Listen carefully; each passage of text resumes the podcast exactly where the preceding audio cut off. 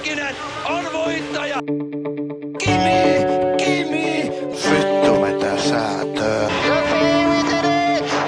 Mutta missä on JJ? And it's go, go, go! Sekkaan Formula 1 podcasti. Ja tervetuloa kuuntelemaan Suomen ajankohtaisinta Formula 1 podcastia nimeltä Shikaani. Tällä hetkellä äänessä on Shikaani Formula 1 podcastin oma Jiri Honkala. toista viulua soittelee Jesse Honkala.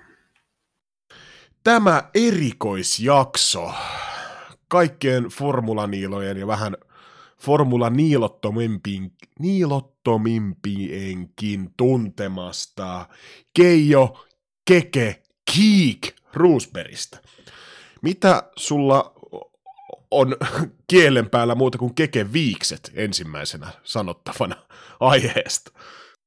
Öö, no malluhan se mieleen tulee. Ja tota, kärkevät kommentit ihan en- ensipurasulta. Ja aina sanavalmis kaveri, mitä on haastatteluja ja lehtileikkeitä lueskellut. Juuri näin. Jos tehtiin ensimmäinen erikoisjakso Mika Häkkisestä ja nimettiin se kaksinkertaisen F1, F1-maailmanmestarin ura, ja no Keken osalta ei voida kyllä nimetä tätä yksinkertaisen F1-maailmanmestarin ura, mutta tota, ydinkysymys ehkä se on se, että miksi, miksi Keke ehkä on kuitenkin vielä No, ei- no, on se ehkä nykyäänkin voi sanoa, että kumminkin pikkasen ehkä vielä aliarvostettu Suomessa, ja tätä kysymystä me ainakin tuossa jakson loppupuolella aiotaan tota, käydä lävitse, mutta tota, me lanserattiin viime jaksossa, eli edellisessä jaksossa tämmöinen Keken knoppi, joka ei siis liity nimenomaan Keke Roosbergin mitenkään, vaan Jesse on valmistellut jonkun knopin, knopin, ja josta aina vastaus sitten kertaan seuraavassa jaksossa, niin tota, voisitko nyt kertoa viime kertaisen knopin vastauksen meille? Joo, viime jaksossahan kysymys lienee ollut se, että koska viimeksi on podiumilla ollut sellainen tilanne, että ei ollut eurooppalaista ratinvatkaajaa, niin tota, 90 Susukassa oli Pike Moreno ja Japanin oma poika Akuri Suzuki.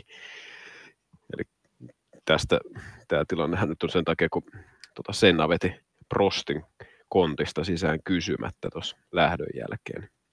Sen takia vähän tällainen erikoisempi kattaus, mutta joo, 90 Suzuka oli viime jakson tärpistä, mutta otetaan, otetaan sitten uutta, uutta matoa koukkuun. Eli näihinkin pitäisi kyllä pistää joku pien panos, että jos sä tiedät, niin, niin jotain, en tiedä mitä.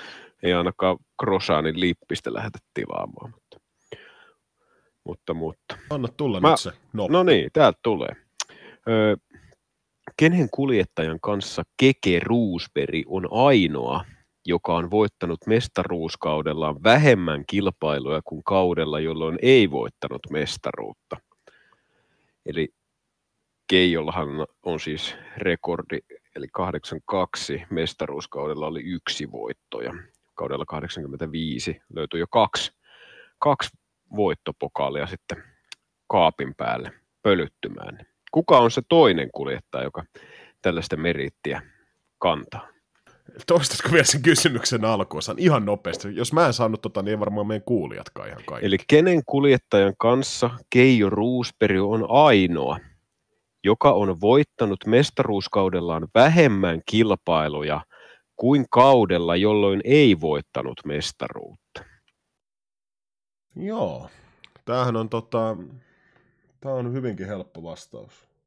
No mä annan tipsin. Tota, öö, ei, kuljettaja ei ole ajanut 1900-luvulla. Joo, mä olin just, justiinsa tähän tulossa. Tota, oikea vastaushan on... Ootas nyt, kun mä tästä pikkaan sen. Tota, mä sanon, että oikea vastaus tähän on... Öö, no kautta mä en osaa sulle heittää, mutta kuka toinen kuski se on, niin se on tota... Fernando Alonso. No eipä ollut. Eli katsellaanpa sitten seuraavassa jaksossa oikeat vastaukset. Vai Joo. haluatko jo nyt? En, en, kuulla? en. Säästellään sitä seuraavaan. Tota, mennäänkö suoraan itse aiheeseen nyt tänne jorino, alkujorinoiden jälkeen? Joo, mennään vaan mallu palaakin tässä jo sopivasti, näin kuvainnollisesti. Piinattu mallu. Tota, tota, tota. Käydään tota Keken ura ihan nopsasti läpi ja sitten pyydetään loppujakso keskustelulla aiheesta Kiik. Kiik ja tota, jos ei kotikatsomossa vielä ollut täysin kristallin kirkasta, niin Kekehän ei ole syntynyt Suomessa, vaan Ruotsin puolella Solnassa 6. joulukuuta 1948. Ja tekee itse asiassa mielenkiintoista, koska Kekehän nousi, se nyt oli tohon aikaan vielä enemmän trendi, mutta Kekehän nousi kolmekymppisenä vasta Formula 1, mikä tietysti nykypäivänä tuntuu ihan täysin absurdilta, koska ko- tuntuu ihan oudolta, jos sinne kaksi vitosenakin joku vielä nousee, niin se tuntuu jo todella vanhalta, mutta silloin ajat oli eri. eri. Miehet oli rautaa ja laivat puuta. Tota, satutko tietämään, mistä äh, Keijon isäukko Lars oli tunnettu? Öö, varmaan jostain ajohommista, olisiko, olisiko jostain ralli- tai jäärata puolelta. No, ei ole ensikäden tietoa, mutta on näin kuullut, että Lars Roosberg oli yksi niistä henkilöistä, joka toi kartingin Suomeen. Joten saamme kiittää häntä myös varmasti siitä, että miksi meillä on näin monta Formula 1-kuskia historian aikana ollut, ollut, koska ilman kartingia niin sinne nykypäivänä aika vaikea on nousta. Joo, tosta voi Larsille heittää kiitokset, kun itselläkin pari iso, isompaa pyttyä karttingajalta tuossa hyllyssä mammimassa. Mutta, joo, se on kyllä itellä mennyt ohi, että on ollut noita pioneereja tuollakin puolella. Että, joo, hyvä, että Ukko on tehnyt, isäukkokin on tehnyt jotain hyvää tuon moottoriurheilun eteen. Niin, sehän oli todella lähellä, että Kekestä olisi tullut tota, hammaslääkäri. Pääsi ensimmäisestä hammaslääketieteellisen kokeesta läpi maksimipisteellä, mutta myöhästyi toisesta kokeen osasta viidellä minuutilla nukuttuaan pommiin. Jotenkin ehkä pikkasen ehkä kekemäistä, mutta siitä saadaan ehkä kiittää sitä, että saatiin ensimmäinen suomalainen Formula 1 maailmanmestari, koska tuon pommiin nukkumisen johdosta. Tota, oikeastaan 70-luvulla Kekehän paino karttingia, Formula Vtä, Super Vtä, myös Formula 2. Ja tota, oikeastaan silloinhan nyt on ainoat suuret ajoluokat oli oikeastaan Formula 1. Yksi ja tietysti DTM, en tiedä oliko silloin vielä 70-luvulla kyseisessä loistossaan, mutta ei Suomessa kumminkaan tuo Formula 1 silloin vielä niin ollut mitenkään kovin tunnettu laji toisin kuin nykypäivänä. Sul, no, sulla tietysti ei myöskään tuosta 70-luvusta ihan hirveästi omia muistikuvia, mutta laji on kyllä tullut sieltä aika paljon eteenpäin ja siitä saadaan Suomessa varmasti kiittää Keek Roosberry. Joo, tuon aikalaiskirjoituksia, kun joutui, joutui tosiaan lukemaan, kun ei ole omaan käden tietoa, mutta tota, tuolta jonkun, joku tuolla tärppi löytyy, että niin kuin ennen Keken mestaruutta, eli vuotta 82, niin Suomen televisiossa näytettiin noita formulakisoja sentään niin kuin yksi kappale kauteen, niin tota, sekin tietysti kertoo, että ei, ei, ei puhuttu niin kuin ihan hirveän tunnetusta lajista ja varmaan ainoat, tota, ainoat ti- tiedot sitten saattoi tulla tuolta lehtien kautta ja jostain radiokuulutuksista, mutta television puolella hi- hiljaisempaa oli. Niin, taisi tuo ralli olla tohon aikaan moottoriurheilevan suomalaiskansan ykkös, ykköslaji, niin kuin vois, voisin veikata. Tota, 70-luvulla itse asiassa mikä on niin kuin mielenkiintoinen äh, noppitieto, tieto, tota, niin Kekehän oli tota, myös, myös itse toimi tota, useassa autourheilulehdessä 71 lähtien niin tota, avustajana ja oppi tavallaan tiedotusvälineiden sitten toimintalogiikkaa tai pyörittämistä muutenkin, mikä sitten varmasti myös näkyy tuossa, miten Keke hänteläsi tota mediapuolta ja bisnespuolta sitten uransa aikana. Ja, tota, niin, no eipä noista, mulle ei ainakaan noista niinku Keken nuoruusvu- nuoruusvuosista sen niinku suurempaa, suurempaa ehkä tässä vaiheessa, mitkä olisi hirveän relevantteja. relevantteja. Tota, Iisalmella tosiaan asusti, muuttelivat sitten tuolta Ruottin puolelta, niin tota, Iisalmessa ainakin äh, Keijo opiskeli, opiskeli, kävi myös Haminas, Haminan ja Haminan jälkeen Ouluun ja Oulu ja sieltä Iisalmeen tuo polku, mutta onko sulla noista Keken nuoruusvuosista ennen Formula 1 niin tota, jotain vielä heittää?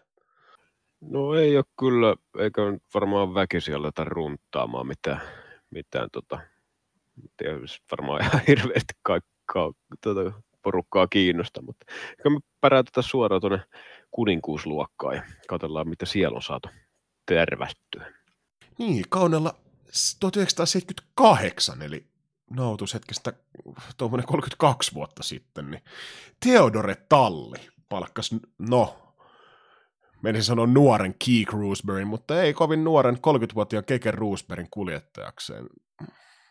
Sanoks Theodore Talli sulle yhtään mitä? Ei.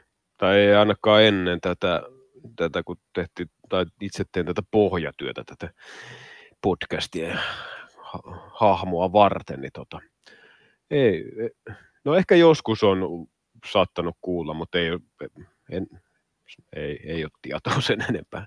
Ja kyllä tuloksista päätellen, ja ei monella muullakaan varmaan kyllä, että aika, aika pohjasakoissa on uiskenneltu. Joo, Theodore Racing oli Teddy Jipin monimiljonäärin perustama F1-talli. Ei kovin mairittelevaa tota, menestystä saavuttanut. Keek Roosbergin kuitenkin uran aloitti Formula 1 toi talli. talli ja tota, samalla kun Keke painoi tota Formula 1-sarjaa, sarjaa, niin käsittääkseni ajeli vielä samaan aikaan myös noita Formula 2-sarjaa. Sarjaa, mutta tota, se, mikä ehkä Formula 1 on niin kuin, no, en tiedä voiko sanoa perisynti, mutta se, että huonolla autolla ei vaan yksinkertaisesti käytännössä pysty voittamaan, niin sama tilannehan jo tuolloin oli reilu 30 vuotta sitten, että umpipaskalla autolla, niin ei vaan menestystä tuu, vaikka olisit millainen rattimies. Rattimies ja tota, kaudelle 79 Wolf-talliin. Aika isoihin saappaihin, nimittäin James Huntin komeisiin brittiläisiin saappaisiin hyppäsi Keek. Keek ja tota, no, parempi kausi kuin aikaisempi. Ranskassa saavutti yhdeksännen sijaan, mutta ei ehkä nyt vielä mitään niin kuin, ei vielä räjäytetty mitään sen suurempaa spektaakkelia ilmoille, mutta tuommoista ihan jousujohteista suorittamista. Joo, täytyy sen verran pa- palata vielä tuohon Theodore ja ensimmäiseen kauteen ja varsinkin ensimmäiseen kilpailuun, mikä Keke ajoi formuloilla. Niin hänhän itse asiassa voitti sen kilpailun. Satutko tietämään? Eli ei kuulunut kyllä kilpailu MM-sarjaa, mutta ajettiin tuolla, tota, oliko nyt Silverstone, Silverstone joo. sadekelillä, niin päihitti muun muassa Emerson Fittipaldi ja oli siellä Mario Andretti ja, tosi, ja Roni Pettersson ja Jackie Ixiä ja James Huntia ja Rene Arnuuta ja Niki Laudaa, siellä niin ihan, ihan vaikkei niin kuin MM-sarjaa pisteille laskettukaan kisaa, mutta oli niin kuin kuitenkin kattaus kohdalla. Ja siinä mielessä ihan hyvä suoritus, koska tosiaan tuollaisella sysipaskalla kottikärryllä, kun kuitenkin keli antaa sen tasotuksen, niin pystyn, pystyn niin kuin näyttämään, että kyllä se ratti ihan sujuvasti kääntyy tuolla. Mutta joo, ei siitä sen enempää. Juuri näin. Ja tosiaan Kekehän siirtyi 79 kauden puolivälissä noin, noin silloin James Huntin saappaisi. Hunt lähti tuolta Wolftallista ovet paukkuen. paukkuen mutta ajoi kumminkin esimerkiksi Can M-sarjaa Jenkeissä, niin tota, melkein voitti mestaruuden kaudella 79, mutta tosiaan no 80 Keke pääsi sitten niin kuin, ehkä ihan ensimmäiseen oikeaan niin sanotusti kunnon talliin, nimenomaan sen Emerson Fittipaldin talliin. Talli, josta tietysti ykköskuljettajana oli herra itse, kaksinkertainen maailmanmestari, Emersoni. Emersoni, mutta tota, niin, ehkä toi oli ensimmäinen, no, omasta mielestäni voi sanoa ensimmäinen niin sanotusti läpimurtokausi. Saavutti mitään 80-kaudella niin ensimmäinen palkintokorke paikka ja ensimmäisenä suomalaisena tietysti, koska ei aikaisempia kuskeja, kuskeja kuin mikä on ollut, jotka on jo sarjaa niin kuin vakituisesti. Ja tota, pystyi myös päihittämään Emerson Fittipaldin, mikä on niin kuin ihan kohtalaisen hyvä päänahka meikäläisen mielestä kumminkin maailmanmestari. Bras, brasilialainen maailmanmestari, niin jos herran omassa tallissa otat siitä päänahan, niin kyllähän se hattuhan siinä jo nousee ensimmäisen kerran kekelle tossa vaiheessa. Joo, kyllä tuo niinku, Fittipaldin talli tietysti tota, oli jo niinku askel eteenpäin, mutta to, tosiaan ei voi puhua, että olisi vielä niinku, niin sanotusti kunnon tallissa, mutta siellä on niinku tietotaito ja rahaa, rahaa ollut jo taustalla. Että kyllä tuo kolmossia, kolmossia ja sitten vitossia Italiassa niin kuin osoittaa, että siellä niin potentiaalia on, ja muistaakseni Fittipaldikin podiumalle kärräili siellä itseensä, mutta tuollakin kaudella, ja varsinkin tuohon aikaan, niin tuo luotettavuus näytteli aika isoa osaa, että siellä enemmän melkein kaudesta tulee keskeytyksiä kuin maaliin ajoja, niin ei se nyt ihan hirveän innokasta meininkiä tuolla pisteiden puolella aina, aina sitten ole. On mielenkiintoinen henkilökuva itse asiassa Kekestä vuodelta 81. Keke kertoo aika avoimesti noista kuvioista. Formula-ympyröissä niin muutaman täky sieltä poiminut. Poiminut, että mun mielestä Keke heitti kyllä, osoitti jo tollon niin nerokasta sanan säilää, kun sit, tota, Kyllönen kyseli sitten, että minkä verran niin kuin, huippukuskit saa palkkaa, palkkaa Formula 1, niin Keke heitti, että en nyt ihan tarkkaa summaa tiedä, mutta Alan Jones, silloin niin sanottu huippukuski, niin 10-12 miljoonaa markoissa tienaa kaudesta, hän kyllä niin kysyi, että no, paljon Keke Roosberg tienaa, ja Kiikhän siihen toteaa aika hyvin, että mä tienaan sen verran, kun Formula 1 kymmenenneksi paras, paras kuski tienaa. Se on ihan oikeudenmukainen palkka. Ei lähtenyt tosiaan tarkemmin erittelemään erittelemään, osasi väistää kyllä hyvin, hyvin kyseisen kysymyksen, mutta silloin noin budjetit oli talleilla pikkasen erilaisia, mitä nykypäivänä. Esim. Ferrarin tai Renaultin tehdastalleen budut oli noin 40 miljoonaa markkaa vuonna 1981, ja sitten vähän niin heikommilla talleilla 16-20 miljoonaa, niin varsinkin kun nyt katsoisimme noilla hinnoilla, niin no tietysti inflaatiot ja muut tuohon vaikuttaa, mutta se, että noilla hinnoilla et saisi nykypäivänä yhtä ukkoa, eli kuskia välttämättä, kunnollista kuskia noilla rahoilla. On mennyt, huomaa laji on kyllä kasvanut noista päivistä. Joo, se on heti kun, heti kun saa ton niinku rahan ja ton telkkarin tuohon mukaan, eli tuossa 90-luvulla, kun, tai kasarin lopussa, kun Ecclestone niin alkoi sitten hommaa viemään eteenpäin. Tietysti rattaat suurenee ja raha määrää, mutta mitä niin kuin itse on noita ton ajan juttuja kuunnellut lähinnä just muista podcasteista, ketkä on tuolloin kilpailunut, just kertonut sitä, että siellä on enemmän ollut sellaista niin kuin, se on niin, niin päinvastainen maailma, mitä se nykyään tuolla varikoilla on, että siellä jengit tai nuo kuskit hengailee keskenään ja se on sellaista niin avointa ja sellaista kaverihommaa ja ei ollut lehdistöä silleen ja se oli paljon vapaampaa ja politikointikin oli paljon vähäisempää kuin nykyään. Maailma on muuttunut, ainakin formuloiden osalta tosi paljon tuon rahan ja TVn takia. Juuri näin. Siirrytään varmaan tuohon kauteen 81, eli kausi ennen mestaruutta. Tota, Roosberg jatkoi vielä Fittipaldin tallissa, mutta nyt asetelma oli, että herra oli ykköskuski, koska Emerson oli lopettanut ajelun formuloissa. Ja tota, mutta ei kumminkaan ihan hirveäseen lentoon, aikamoinen pettymys toisin kuin kausi 80, niin tota, auto oli yksi, yksi sarjan paskimmista ja paskimmista ja silloinhan Keke sai muun muassa tämmöisiä tota, suomalaisessa lehdistössä, muun muassa hymylehdessä tämmöisiä lempinimiä, keskeyttäjä Keke tai selittäjä Keke. Keke, koska aina kaikki keskeytykset, totta kai nyt niihin nyt joku selitys tietysti aina löytyi, niin, ja se yleensä Keken osalta niin syy ei ollut itsessä. Itsessä ilmeisesti, niin tota, aika lailla sai keke paskaa niskaa ja tuommoisen maineen Suomessa, että mies vaan selittelee, kun tuloksia ei tuu. Suomessa oli ehkä totuttu siihen, että jos olet rattimies, niin sä voitat, ja jos et, on, niin sä oot, jos et voita, niin sä et ole rattimies. Niin siitäkin on ehkä niin kuin, no, tietysti Bottas, Bottaksen uutisointia, kun tässä viime vuosina on kattonut, niin tietysti samanlaista fiilistä ehkä tulee, mutta tollon oli ehkä vähän kärkkäämpää, että kuskeja haukuttiin ihan roskakuskeiksi tai mu- muuksi, niin tota, onneksi niistä ajoista ollaan tultu eteenpäin. Joo, kun tuosta katsoo tuot kauden 81, niin rekordia, niin ei siellä niinku, ei siellä monessa kilpailussa niinku maaliin asti, oliko kolme kilpailua, kun on päästy ruutulipulle asti, niin se on aika tekemätön paikka. Ja tosiaan, kun oot kuinka rattimies tahansa, niin se on vähän huonompaa hiihtokenkää, jos se auto ei enää liiku mihinkään.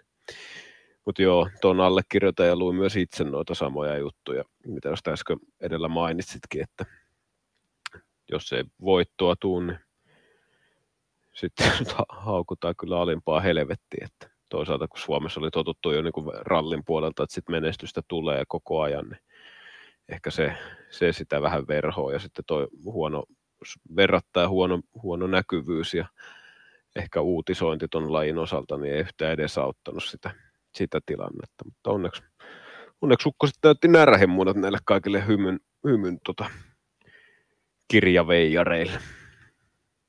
Juuri näin. Ja ky- palaan tässä vaiheessa myös tuohon kyseiseen henkilökuvaan, mistä äsken puhuin, niin toi jotenkin toi, se mit, mitä itse on niin kuin kekessä tavallaan arvostaa tosi paljon, niin toi niin kuin kaupallinen ajattelu ja toi itsensä henkilöbrändin luonti. Ja tavallaan jo vuonna 81, ennen kuin mikään maailmanmestaruutta oli tullut, niin Keke ajatuksia oli muun muassa henkilökuvassa tämmöisiä, että toi Formula ajaminen oikeastaan, kun pyörittäisi omaa yhden miehen firmaansa, että joutuu tosi paljon tekemään tota, itse asiassa enemmän käyttää aikaa niin kuin mainontaa, PR-työhön ja promootioon kuin autossa istumiseen.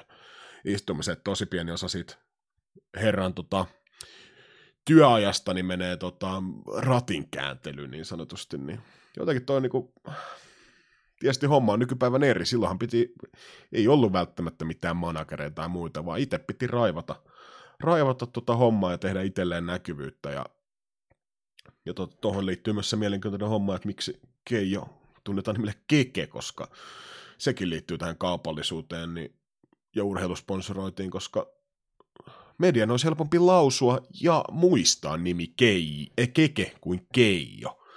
Ja sama itse asiassa käytti myös myöhemmin managerin, manageratessaan Jyrki Järvilehto, että jos tuli helpommin laustua JJ Lehto, mikä on jäänyt tietysti ainakin suomalaista ikuisesti mieleen, mutta tämmöisiä pikkujuttuja, millä on todella iso merkitys, että tosiaan noita, noita on pitänyt miettiä, toi niin kuin tuohon maailman aikaan, niin tota, voi sanoa, puhutaan, herra oli pioneeri, enkä tarkoita mitään armeijan juttuja tällä kertaa.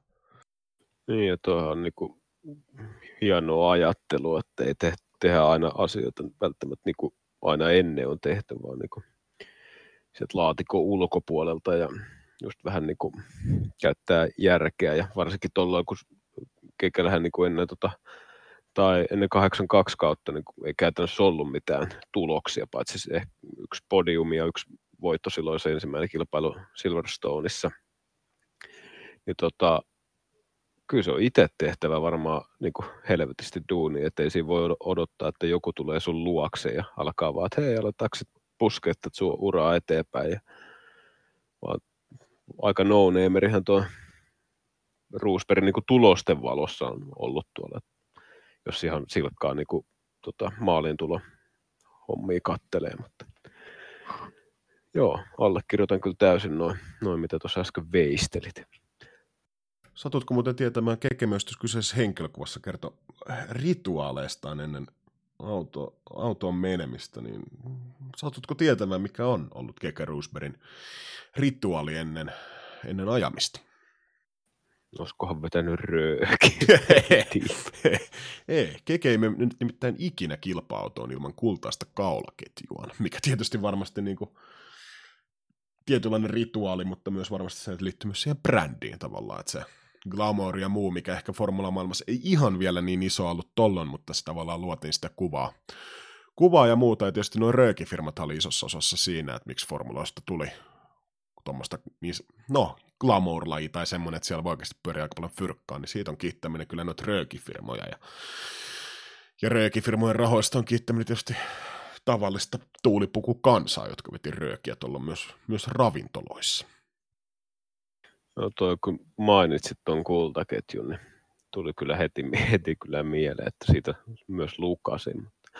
Se on jo, toi liittyy tuohon brändiin myös, siihen kuuluu se tota, aurinkolasit ja sitten tietysti jollain tapaa se tupakointi ja viikset ja se, se niin kuin pienistä hommista tehty sellainen iso kokonaisuus, mikä on niin kuin jäänyt varmasti monelle mieleen kuin se, että olisi ollut sellainen tasapaksu jätkä vaan muiden joukossa. Niin hyvä ajattelu. Siirrytäänkö tuohon äh, historialliseen kauteen 1982? Joo, mennään. Ei mulla tuossa enempää ollut lisättävän ohi aiempi.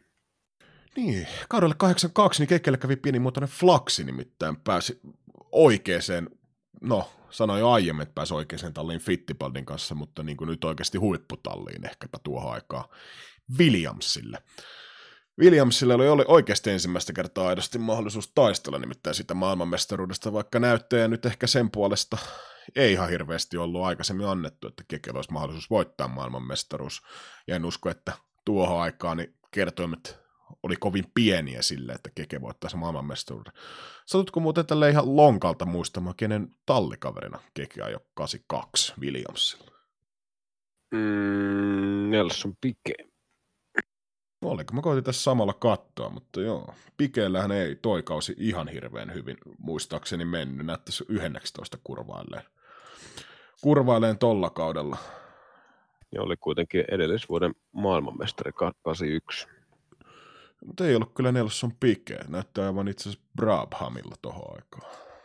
Kukas oli Keke Roosberg tallikaveri 82? Tuo on mielenkiintoinen. Tota... Onko Rene Arnu? Ka- Carlos Roitteman, Mario Andretti, Derek Daly. Okei, okay. no joo. Kyseisille herroilla ei kovin hyvin toi. Toi ilmeisesti päättynyt toi kausi. Tota, katsoo tuota tulosluettelua, niin herro ei näy, ei näy ilmeisesti top 10 ketään. Mutta joo, 8-2 ja tota, Kekeltä ihan kohtalaisen kohtalainen startti. Etelä-Afrikan GP, jota tuolla vielä ajettiin, niin viidenneksi, viidenneksi ja Brasilialista keskeytys, mutta sitten alkoi muutama ihan hyvä suoritus Jenkkeihin ja Belgiaan niin kakkospallille. Herra, ja tosiaan San Marinon kisa 82, niin tota, silloin ei kovin montaa kuskia lopulta sitten radalle päätynyt. Satutko muistamaan, mikä keissi tuolla oli kyseessä? Mm, no sen ainakin tiedän, että Keke ainakin boikotoi silloin, että ei siitä syystä lähtenyt. Sen takia toi, itse asiassa toi Brasilia, niin sehän ei ollut keskeytys, vaan diskaus. Kattelin noita haastatteluja, missä Keke kertoi itse itse tota hommaa, niin siinä Brassien kisassahan oli se, että ö, oliko se nyt, mikä oli se nyt oli, Renault teki protestin siitä, että Williamsissa käytettiin niin kuin, öö, tällaisia vesisäiliöitä, mitkä täytettiin kisan alussa. Ja sitten tietysti kisan aikanahan ne säiliöt tyhjeni. En tiedä, väittivät, että käytettiin jarrujen tota, jäähdyttämiseen ja sitten kisan jälkeen ne täytettiin. Ja Renault teki tästä niin protesti, joka meni läpi, mutta sellainen hauska, hauska faktahommahan tässä on, että sitä samaa syste- systeemiä käytettiin Brasiliaa ennen ja Brasiliaa, Brasilian kilpailun jälkeen, jolloin diskausta ei tullut. Ja tästä syystä niin kuin Williams ja Keke niin kuin boikotoi tota San Marinon GPtä, eikä sen sitten osallistunut lainkaan. Joo, samasta syystä tosiaan kaik, lähes kaikki muut tallit. Tallit myös boikotoi kyseistä kilpailua. Muutama herrasmies sinne radalle päätti, päätti mennä. Silloin itse asiassa Didier Pironi otti kauden ensimmäisen voittonsa. voittonsa ja tota, Villeneuve, vanha Silver Road Fox jo kakkoseksi kyseisen San Marinon GP, mutta joo, mielenkiintoisia.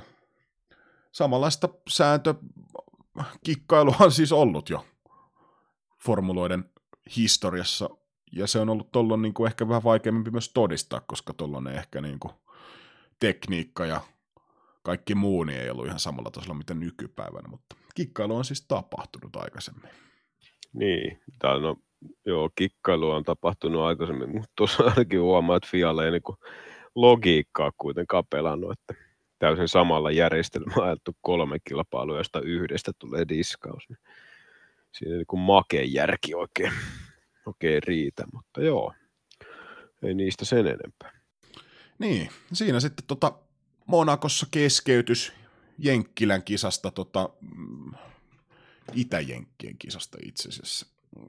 Detroitissa no, muistaakseni ajettiin tuo, ja alkukauden Länsi-Yhdysvaltain GP ajettiin Long Beachillä katuradalla. Katuradalla, mutta tota, ei tosta keke niin oikeastaan muuta. Yksi voittokaudella Sveitsin osakilpailusta. Öö, montas tuossa on yhteensä palkintokorkessia annettu olevan viisi kappaletta.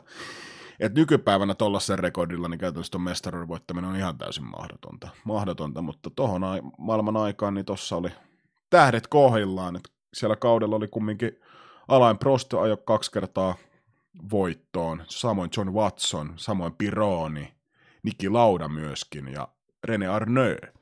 Et siellä on niinku muut, muut herrat kyllä napsinut aika tasaiseen tahtiin myös voittoja, mutta Pironihan tuossa viimeiset neljä tai viisi kisaa, niin tota, viimeiset neljän kisaa ei osallistunut ollenkaan, ja viides näyttäisi olevan tota, keskeyttänyt tuossa Saksan osakilpailussa, niin, joka oli siis, jäi viisi pistettä kekestä, niin ilman noita, niin voi olla, että kekestä ei ikinä olisi tullutkaan maailmanmestaria. Maailmanmestaria, mutta tasaisuus, sehän sen mestaruuden ratkaisee. Joo, toi Pironin hommahan on paljon myös Suomen lehdistössä, mitä luki, niin tota, siitä kirjoiteltiin, että tämä oli niinku lahjoitusvoitto tavallaan Roosbergille, kun Pironi veti silloin Saksan kisassa, niin, niin, niin sen verran sen verran rouheen mällin tuolla Hockenheimissa, että ei pystynyt loppukautta ajamaan. Että jos olisi tuosta pystynyt jatkaa, niin se viisi pistettä olisi mahdollisesti tullut kyllä, tai kuusi itse asiassa, niin, joka olisi sitten siivittänyt patongin heiluttajan voittoon, mutta yhtä lailla voi jossitella myös sitä keke-hommaakin, että jos ei se prasseissa olisi tullut diskausta ja San Marinon kisa olisi pystytty ajamaan, niin se olisi edelleen se mestaruus voinut olla, voinut olla keke, mutta yhtä kaikki, 82 ja pytty, pytty sitten kotiin ja torilla nähtiin. Niin, kausi uipentui tosiaan Las Vegasissa ajettavaan kilpailuun ja silloin tosiaan Roosbergin kiikille riitti yksikin piste siihen mestaruuteen ja John Watson ottaisi muuten, muuten mestaruuden osakilpailun voitolla. Ja Kekehän se tyylikkästi paino kuudentena maaliin ja maali ja tota, maailmanmestaruus Himaa ja Suomeen ja ensimmäinen maailmanmestaruus. Itse asiassa Kekehän on ottanut melkein kaikki asiat ensimmäisenä suomalaisena, tietysti Formula 1-kuskina luonnollisesti. Ensimmäinen osakilpailuvoitto ja ensimmäinen maailmanmestaruus ja ynnä muut, muut nämä. nämä ja tota, niin, toi muistetaan tosiaan toi mestaruus ehkä juuri siitä, että vain yhdellä osakilpailuvoitolla niin pääsi mestaruuteen. Ja tosta kun myös aikamoista muistaakseni kalabalikkia, kalabalikkia tuli tosta, että miten voi semmoinen kuski voittaa mestaruuden, kuka ei on niin kuin voittanut eniten kisoja kaudella. Eikö tuohon jotain jonkinnäköistä pistesysteemiuudistustakin joskus en muista oliko just tuosta Keken tapauksesta, mutta just se, että tuntuu oudolta, että se herra ei voita, kuka niitä eniten niitä kisoja on voittanut, niin voi olla, että heitin ihan täysin Stetsonista kyseisen kommentin. Joo, en muista, siis se on se pistemuutos tullut, mutta en muista just kanssa, että onko se tosta, tosta syystä johtuen, mutta tuo on muuten jännä, kun kattelin noita videoita ja juttuja tuolta, niin tuosta Las Vegasista, niin sehän on myös se keke maaliin tulo ja se tuulettaminen oli kaksin käsi riamuikkaasti heiluttaen maaliin tullessaan niin voittoa juhlista. Ja tuohan muuten oli myös tuo Las Vegasin kilpailu oli myös aika kova niin kuin kuskeille ja autoille, koska aikalaiskirjoitusten mukaan niin lämpötila oli 37,1 celsiusastetta, joka on aika ainakin meikäläisen ruumiin rakenteelle ja kropalle, niin noin, noin 17 astetta liikaa. Joo, muistaakseni Keke oli heittänyt tuohon jonkun lausunnon, että tänne ollaan tultu ajamaan, että ihan sama missä kunnossa se rata tai mikä keli on, niin ajetaan. Ja se herrathan ajoi. Ja se on ollut ehkä maailman meinikin tohon aikaan. Kekehän muuten valittiin myös ensimmäisenä moottoriurheilijana tota, Suomen vuoden urheilijaksi. Tosin kyseinen palkinto ei ehkä ollut samassa mittakaavassa iso, mitä se nykypäivänä on, mutta silti aika kova juttu. Ja silloin oli aika paljon keskustelua siitä, että onko moottoriurheilu ylipäänsä urheilua urheilua, ja tota, Kekehän se kuittasi hyvin sen vuoden urheilijapalkinnon jälkeen, että no niin siitäkään hommasta ei enää tarvitse puhua, koska ammattilaiset, muistaakseni, yli 400 urheilutoimittajaa on valinnut Keken, Keken selvästi vuoden urheilijaksi, niin siitä ei tarvitse keskustella enää, onko moottoriurheilu urheilua. Samanlaista keskustelua nykypäivänä käydään esimerkiksi e-urheilun kanssa, niin jotenkin tuntuu ihan absurdit tällä 30 vuotta myöhemmin, myöhemmin että tuommoista on tarvinnut joskus keskustella, että onko moottoriurheilu urheilua, mutta, ja se on nykyään niin kuin ihan normipäivä, ja se on, se on itselleen itsestään selvää. Mutta joo, aika mielenkiintoisia aikoja ollaan tullut eletty. Mm, se on sekin just, että miten se urheilu määritetään, että onko se niin kuin fyysinen, fyysisesti pitää olla jonkun verran raskas, että se on urheilua, vai onko se kilpailullisuus ainoa aspekti, mutta kyllä tuossakin väitän, että kun Dallas vetää 37 asteen kuumuudesta tuossa puolentoista, kauas kilpailun voittajalla meni. Yksi tunti 41 minuuttia ja rapiat, niin siinäkin kun sen ajan vetää 37 asteessa ja voi väittää, että ei, ei kovinkaan niin kuin helppoa se hommaa, koska ohjaustehostimet puuttuu ja muutenkin autot aika raskaita ajaa, niin kyllä se niin kuin ihan varmaan kaloreita on palannut, että siinä mielessä kyllä ihan urheilua toikin. Niin, kovat oli odotukset Keken toiselle maailmanmestaruudelle kaudelle 83. Siirrytäänkö siihen vai onko vielä tästä mestaruuskaudesta jotain? Ei, eteenpäin. Eteenpäin, eteenpäin. 83. Odotukset oli kovat, mutta tota, vaikea kausi, vaikea kausi. Koho kohdaksi jäi ehkä Kekellä tolta kaudelta, niin osakilpailu voitto Monakossa. Ootko kattonut tosta jälkikäteen pätkiä, kun Keke esimerkiksi tässä startissa niin ottaa neljä päänahkaa ja Joo, tuli se katsottu, että siinäkin taas korostuu se, että kun auto ei ole välttämättä ihan niin kuin top tieriä ja kuitenkin sitten niin tuossa niin ratilla pystyy, niin joo, messevä suoritus kyllä Monakossa. Niin, muut herrat otti tuota sadekelin nakit sateesta pienestä, ehkä tihuttavasta johtuen, niin tota, Keke veti tunnetusti munalla. Munalla ja kuivan kelin renkailla ja ekaan kurvi otti, lähti kuudenten, oli toisena ja ekalla kierroksella muistaakseni ohitti jo ohitti tota, en muista kenet herrat sieltä, oliko Prostin, Prostin, mutta anyway, anyway, kaasutteli maaliin aika tyylikkäästi, tyylikkäästi, mutta siihen jäi kyllä aika kehno, kehnoksi saldoksi ton 83 kauden osalta, nimittäin muita voittajia tullut. Kakkospallille Detroitissa jälleen jälleen, ja tota, ainoat palkintosijoitukset oli siinä. Siinä ja mestaruustaulukosta viides mikä tietysti oli kyllä pienimuotoinen pettymys varmasti Kekelle itselleen, mutta myös lajista innostuneelle suomalaiselle kansalle.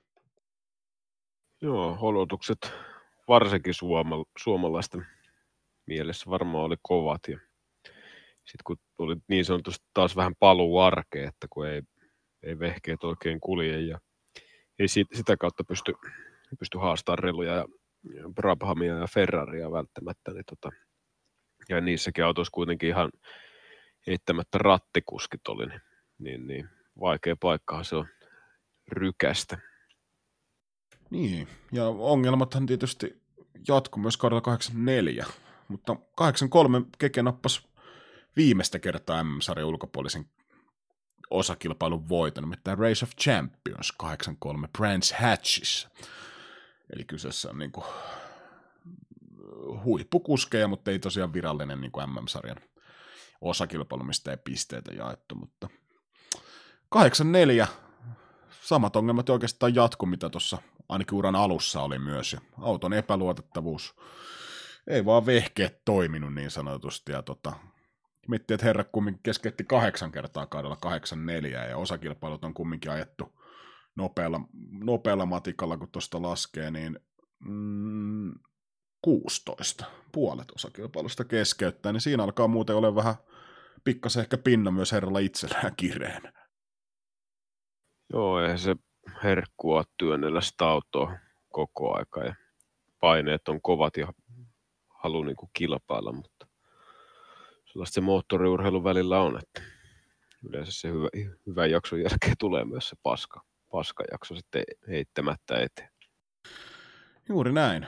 Kahdeksas sija saldona 84 kaudesta ja Itse asiassa Keke on myöhemmin, myöhemmin kertonut, että se, hän tona kautena niin päätti, että hän lopettaa kahden vuoden päästä.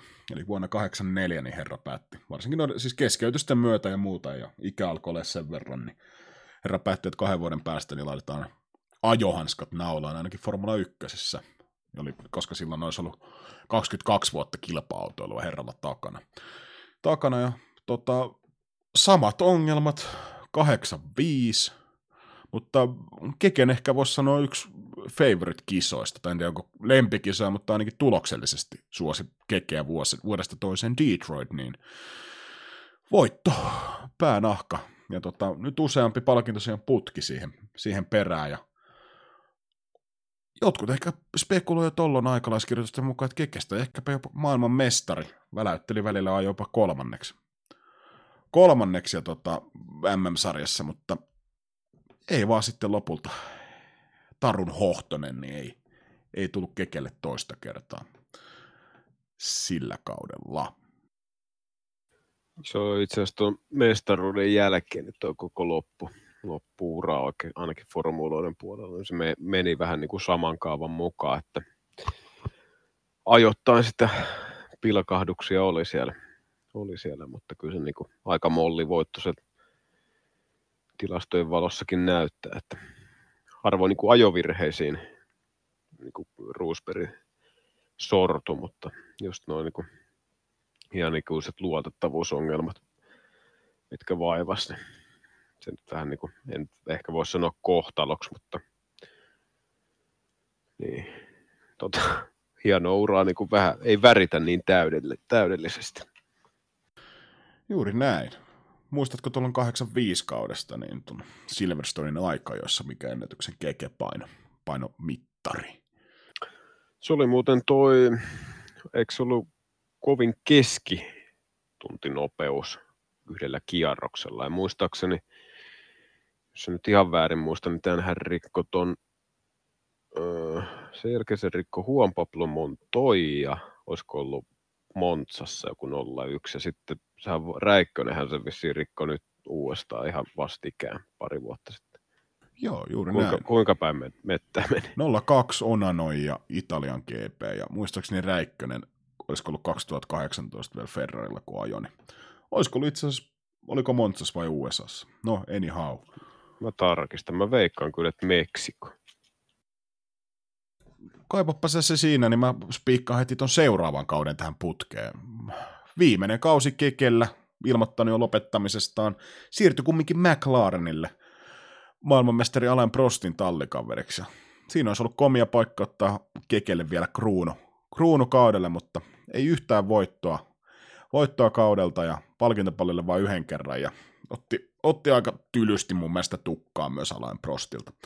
Mutta kuulemma tuo auto ei ehkä ollut ihan sopiva keken ajotyylille. Aliohjautuvasta autosta mies ei pitänyt, pitänyt ja eikä saanut sitä oikein istumaan ikinä, ikinä tota itselleen, mutta löysitkö se tässä vaiheessa, että mikä oli? Joo, Räikkönen ja Italia oli oikein, oikein vastaus. Juuri näin. Jotenkin tuon Keken uran niin kuin ehkä vähän ironisesti viimeisessä F1-kilpailussa Ausseissa, niin ylivoimaisella kärkipaikalla, niin rengas rikko viimeiseen osakilpailuun ja urapakettiin. Niin kyllä toi, jotenkin, niin kuin, jos me ollaan muisteltu sitä, että esimerkiksi Häkkinen, Häkkisen keskeytykset ja Räikkösen aikanaan, niin kyllähän niitä kekelläkin on ollut, ollut enemmän kuin ehkä yhdelle herralle pitäisi suoda. Joo, ja tuo 86 kaus tuon Prostin kanssa, niin no, voi sanoa, että Prosti kyllä on ajanut paremmin ja siinä ei kyllä kauheasti jossiteltavaa on, mutta Keken puolustukseksi voi kyllä sanoa, että kyllä nuo vehkeet, kun katsoo tuota, tuota keskeytyssarakkeita, niin moottoria, vaihdelaatikkoa, voimansiirtoa, rengasrikkoa. Että kyllä siinä niin kuin sitä tuurin kanssakin on, on ollut tekemistä, mutta kyllä mä väitän, että 86, vaikka pillit ja pel- pelit olisi maaliin asti kestänyt, niin ei Keke mestaruutta olisi kyllä enää voittanut. Juuri näin. Mutta Kekehän siirtyi tosiaan sitten aktiivisen ajouransa jälkeen, niin muun muassa manageras herroja nimeltä Mika Häkkinen ja JJ Lehto. Ja joissain tietysti varmasti Niko Roosbergin poikansa, poikansa tota urast, uralla on varmasti ollut vaikuttamassa taustalla, mutta mun mielestä jossain vaiheessa Keke niin totesi, nyt tulee ihan Stetsonista, olisiko ollut 13-vuotiaana, kun oli, niin, Niso oli 13, niin Keke totesi, että ei, niin kuin, ei pidä liikaa sorkkia hänen uransa, uransa, että siitä voi olla haittaa tai vastaavaa, niin tota, mutta varmasti siis nuorempana tietysti ollut mukana auttamassa ja varmasti ilman kekeä, keke, no, nyt tulee tietysti pieni itsestä, ilman kekeä, niin ei olisi Niko monessakin mielessä. Mutta tota, tiesitkö, että muuten Keke on toiminut nyt jo menehtyneen Matti Nykäsen niin taloudellisena asiantuntijana 80-luvun lopulla? En kyllä tiedä. no nyt, nyt tiedät. Nyt tämä oli, tiedän, joo. Tämä oli Jirin Noppi. Ja tota, nähtiin myös kommentaattorin MTV3-kanavan F1-lähetyksessä. Noin kyllä legendaarisia pätkiä kuin Kyllönen ja Keke, Keke vetää. Että siinä on kyllä, en tiedä. Siinä on sopiva kaksikko toisille. Keke mun mielestä hyvin aina korjasi tota Kyllöstä ja pisti sen herran ruotuun. Se oli kyllä, ne on jäänyt itsellekin kyllä mieleen, ne oli hyviä. Tai siinä tuli jotenkin aina siihen kisaa enemmän tunnelmaa, kun siinä oli niin kuin keke tota, selostamassa. Että siinä oli just Kyllönen, joka loi sitä haippia ehkä siinä. No en mä tiedä, oliko se ehkä haippi oikea termi, mutta sellaista niin kuin fiilistä ja sitten sillä oli nyt omia lehtkautuksia, mutta sitten just toi Keken asiantuntevuus ja että sillä on niin kuin jotain vähän insight-tietoa ja silmää ja näkemystä tuohon hommaan, niin tuollaista ehkä kannattaisi niin kuin tänä päivänäkin noihin lähetyksiin niin kuin lisää, lisää hamstrata just, että siellä on niin kuin ammattimiehet kertomassa. Ja just sellaiset ammattimiehet, ketkä sanoo niin kuin, miten ne asiat on, eikä sitten ehkä silottele sitä liikaa sitä ulosantia. Juuri näin. Tota, itellä ehkä viimeisin, viimeinen, mistä muistaa tietysti on Keith Roosbergin. Ei tämä nyt siis 2010 vuoden jälkeen niin on tietysti jättäytynyt kokonaan pois mediasta, mutta mua Panama-paperien selkkaus, niin siitä muistan, että sitä väläyteltiin ainakin lehdistöstä, että Kekellä, Kekellä olisi jotain osuutta siinä. En ole nyt tarkistanut, että mikä on viimeisin tieto tai muuta, mutta siitä itse muistan kyllä herran, herran viimeisimmän näkymisen julkisuudessa. Joo, taitaa olla kyllä itsellä samat, että Panaman papereista. Se oli joku, että toimittajat sinne soitteli, mutta kekehän siihenkin taas muistaakseni vastata jotenkin silleen, että mä en tunne sua, sä et tunne mua, niin miksi me tehtäisiin haastattelu tai vasta tai jotain Juu, juuri näin. Mutta osui kyllä ihan naulan kantaa, eikä itseäkään siinä mielessä kyllä ihan hirveästi kiinnostaa, että noi hommat. Juuri näin, ja Kekehän tietysti itse myös todennut, että ihan aikanaan niin tota, oli muistaakseni muutti Monakoon, Monakoon silloin, koska oli lähempänä, tiedätkö, kaikkia ratoja ja muita talleja, mutta se ei ollut silloin, silloin vielä verotuksellisista syistä, syistä mutta ehkä ilmeisesti myös myöhemmin. Myöhemmin ja tota, kertoo myös jotain tuosta Keken niin bisnesninästä, eli vainusta, eli nokasta. Se, että päätti kasvattaa Niso Roosbergin niin puhumaan muist, saksaa, oliko ranskaa, italiaa, siis monia kieliä, kieliä, mutta ei suomea. Kyseessä oli niin kuin puhtaasti taloudellinen päätös, koska tietysti Suomen, Suomen viiden miljoonan ihmisen markkina, niin ehkä ihan vedä vertoja noille Keski-Euroopan jäteille.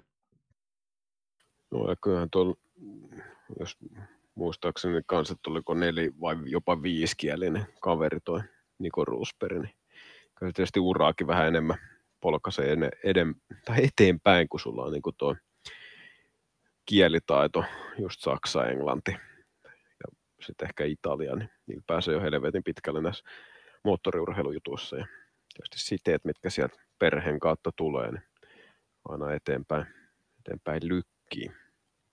Niin, tota, Niko ja Keke. No, itse asiassa Formula 1 uran toinen isä-poika-kaksikko Hillien jälkeen, eli Graham ja Damon, jotka on voittanut molemmat Formula 1 maailmanmestaruuden. Ja on kyllä kova saavutus. Kova saavutus tosiaan, kun noita herroja kovin monta on. on ja en tiedä, onko näköpiirissäkään tässä hetkeen nyt. Onko, onko jos, jos Verstappen voittanut ikinä maailmanmestaruutta? Eipä oo. Juuri Ei näin. tainnut osapil- osakilpailuakaan voittaa. Juuri näin. Tota, sitten nimenomaan sitten se kysymys siitä, että pidetäänkö, tai onko Keke saanut tarpeeksi arvostusta Suomessa, tai pidätkö häntä aliarvostettuna Suomessa? Kyllä mä näkisin, että on aika paljon lapioitu paskaa niskaan ja kuitenkin niin kuin, mitä tässäkin jaksossa on puhuttu, niin toiminut suomalaisessa formula ja eh, ehkä niin kuin jopa moottoriurheilun lähettilään, lähettiläänä ja tehnyt tilaa ja just ajanut sellaisella aikakaudella, jossa niin se on pitänyt itse ajaa se tulos. Ja sä et niin kuin, no rahahan aina auttaa, mutta tuohon aikaan niin se on ollut vielä, vielä niin kuin toi homma, että se on niin kuin työllä tehty se tulos ja siitä on sitten saatu kuitenkin jonkunlainen palkintokin ja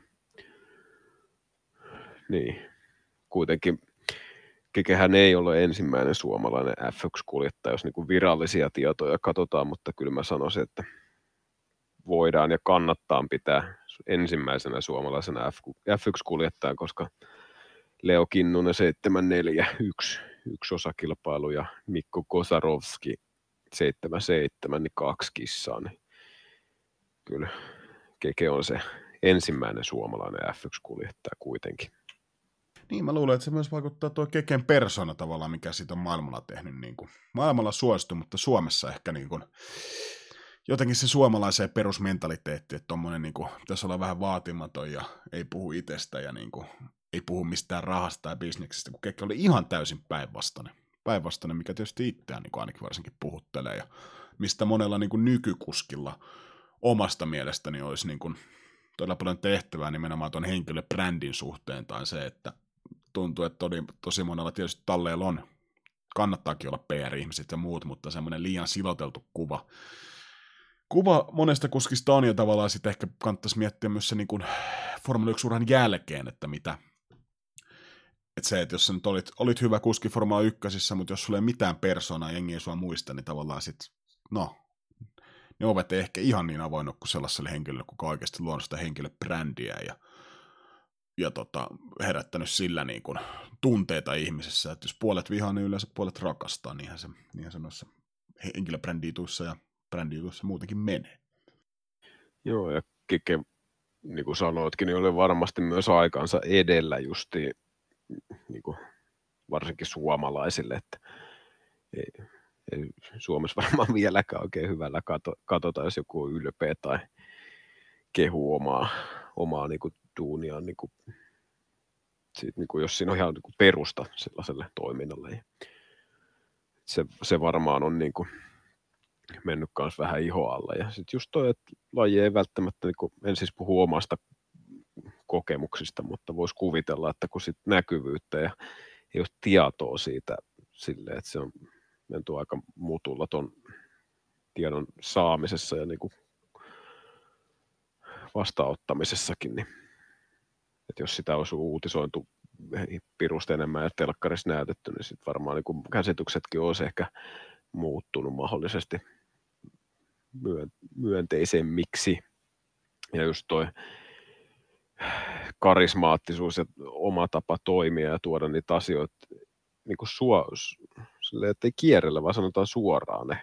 Niin se on niin kuin ainakin itselle, itselle niin kuin uponnut. Ja ehkä nykypäivän kuskeista just voisi, jos miettii, niin ehkä ekana tulisi mieleen ehkä joku Max Verstappen, joka on niin kuin, se ehkä saattaa sanoa vähän tyhmiä juttuja, mutta se on se, on se juttu ja se niin kuin tekee sitten sen niin kuin räväkän ja sitten on niin kuin kiva katsoa, kun sellainen, joka aina keskeyttää tai voittaa, niin kiittelee kaikki työntekijät tehtaalta lähtien ja kaikki on ihanaa, niin ei sellaista niin jaksa. Juuri näin, se on hyvä esimerkki tuosta Kekestä. Se, Kekehän niin kuin, ainakaan aktiivuransa aikana niin ei ollut hirveän niin kuin, mä tiedä, Suomi myönteinen, että kävi muista tyyliin niin kuin kerran vuodessa, vuodessa Suomessa ja aikanaan kun tosiaan voitti maailmanmestaruuden, niin Postihan halusi tehdä postimerkin tietysti Kekestä, mutta Keke sanoi, että ei, siitä, siitä pitää saada kunnon liku, eli liksa. Liksa, ja muistaakseni en tiedä, jäikö, jäikö kyseinen postimerkki silloin sitten tekemättä, koska posti ei suostunut maksamaan, koska kyllä se oli tavallaan niin kuin Suomen valtio hyötyy. Käyttää niin kuin hyödykseen Keke Roosbergia, Roosbergia siinä, mutta ilmeisesti vanhoilla päivillään niin kuin on taas kokenut itse ta- takaisin suomalaiseksi, kun ilmeisesti jotain mökkitouhoja sun muita, muita Suomessa on ollut ja viettänyt paljon enemmän täällä aikaa. aikaa mutta tota, ehkä myös historia on jäänyt tuo DTM-sarjassa Team Roosberg, mitä, minkä Keke aikanaan pyöräytti pystyy 94 vuonna. Ja vieläkin on, vieläkin on kyseinen DTM-talli, talli kyllä pystyssä. Pystyssä, et en tiedä kuinka paljon on siirtynyt tuosta niin pyörittämisestä Niso Roosbergille, Niso Roosbergille, mutta paljon on tehnyt herra moottoriurheilulle eteestä ja aina itsekään, itsekään kummin- kumminkaan muista, muista mutta tota, kiitos Kekelle, ei todennäköisesti kyllä ikinä tule tätä jaksoa kuulemaan, mutta kiitos silti. Joo, ja just toi ehkä mikä ei niinku, mistään niinku tilastoja ja mistään kautta niinku käy ilmi, mutta just toi niinku, varsinkin Häkkisen ja JJ Leho ja sitten myöhemmin tietysti Niko Rusperin, niin toi urien niinku, eteenpäin vieminen, mistä tuossa puhuitkin jo, niin kun se ei niinku missään näy, mutta että siellä on tehty varmasti hirveät määrät sellaista arvokasta työtä, mitä ei niin kuin ihan jokaiselle pysty tekemään, kun sulla on suhteet, sulla on sitä bisnesälyä, sä tiedät, mitä se, mitä se touhu on, niin tuossa varmasti niin kuin Häkkisen urakin on niin kuin mennyt niin kuin tosi, tai verrattain niin kuin tosi niin kuin jouhevasti eteenpäin, että se on varmasti ollut huomattavasti kivikkoisempi tie, tie jos ei Keke Roosberg olisi siellä niin kuin taustahahmoissa pyörinyt ja antanut vinkkiä ja hoitanut niitä tallia, testipaikkoja sitten eteenpäin. Että siinä voisi olla muutama mestaruus sitten ehkä mahdollisesti vähemmän suomalaisessa formula-historiassa. Niin, aletaanko pistää tätä jaksoa kasaan Keken osalta? Mulla on tuossa vielä yksi oma lempi Keke-story, niin saat kertoa myös omasi, jos haluat. Mutta aletaanko vetää niin sanotusti wrap the shit up? Joo, pistetään pakettiin vaan. Joo, mä oon jossain muistaakseni aikaisemmassa Shikaniaksossa myös kertonut, mutta tota, Mark Arnall, Arnall tota, kuntavalmentaja Formula 1 piirissä hyvinkin tunnettu, kertoi jossain konferenssissa tosta, että tota, tietysti Roosberghän tykkäsi juoda helvetin paljon punaviineja ja poltella sikareita, mikä oli ehkä ajan kuva tollon. Mutta, tollon, mutta Keke valitteli, että saatana kun tulee kova päänsärky punaviinistä ja sikareista, mikä nyt ei ketään oikeastaan yllätä.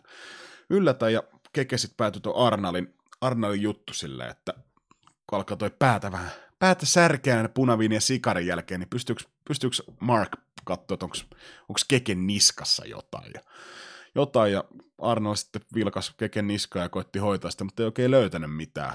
mitään ja tota, Arnold sitten kysyi Kekeltä, että paljon, paljon Keke juo vettä päivässä. Keke sanoi, että ei, ei yhtään. No, Markhan siihen totesi, että juo, juoppa pari litraa vettä päivässä, niin kolmen viikon kuluttua Keke tuli sanomaan Markille, että äijä on Nero, koska nyt, nyt Keke voi juoda enemmän punaviinia ja polttaa enemmän sikareita, eikä tuu päänsärkyä. Onko niinku, jumalauta mikä päällikkö. Joo, kyllä. Nykyään noin niin on itsestäänselviä asioita, mutta ainakin toivottavasti monelle, mutta joo, hyvä story. Itsellä on ehkä jäänyt tuosta kekestä mieleen se, no, kypärägeitti. En mä tiedä, onko se mikään geitti oikeasti, mutta ukkohan porautti tuohon tota, ajokypäränsä leukaperiin poralla tuollaisen röökin mentävän reijän, että voisi vielä ennen, ennen lähtöä, kun kypärä on jo sidottu ja ajohanskat käteen laitettu, niin voi vetää vielä poski, poskisauhut siinä vielä auton, auton ratissa siitä kypärän läpi. Niin siinä on kyllä, sopii jotenkin tuohon ajankuvaan ja hahmoon kyllä niin kuin nyrkkisilmä. Joo, tota, vaikeus kuvitella tuollaista nykypäivänä tapahtumaa, mutta tota, mm, mä oon tietysti valmistellut vitsin tähän loppuun, keke-aiheeseen, niin lopetetaanko jakso siihen? Joo, katsotaan kuinka vähän revetään tällä kertaa. Joo, satut, no, tämä vitsi menee kuitenkin näin. Tota, Kekehän oli myös tunnetusti nuorena, nuorena poikana hyvin kiinnostunut, kiinnostunut tota, videopeleistä. Videopeleistä, niin tota, satutko tietämään, millä nimellä, nimellä sitten nuorta, nuorta kekeä kutsuttiin noissa videopeliympyröissä? Öö, nyt, nyt ei kyllä pysty edes arvalla heittämään. Joo, ihan keijoks vaan kutsu.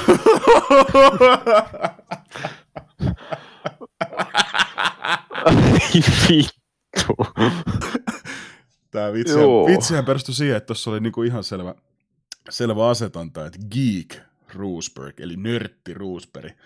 Roosberg, ja sun, sun olisi pitänyt semmoinen sanoa, niin tota, tämä vitsi olisi ollut paljon hauskempi, mutta ehkäpä joku siellä kotikatsomoissa, niin aivot leikkas pikkasen nopeammin kuin Keke Jessellä. Niin tota, Mä ajattelin, että tuo tulee Tekkenistä, tulee knockout, niin tulee KO. ei, Joo, pistetään sitä jakso. Joo. Jäi kuin tikku paskaan toi vitsi. Tota, hei, nyt alkaa tunti olla täynnä, niin pistetään tämä jakso pakettiin. Kiitos, jos jaksoit kuunnella. Seuraa meitä Spotifyssa, Twitterissä, Facebookissa. Seuraa myös kotiovelle, vaikka jos siltä tuntuu, niin tota, tai no, ei ole pakko. Öö, Shikani kiittää ja kuittaa, ei muuta kuin Morbidelli. Ciao.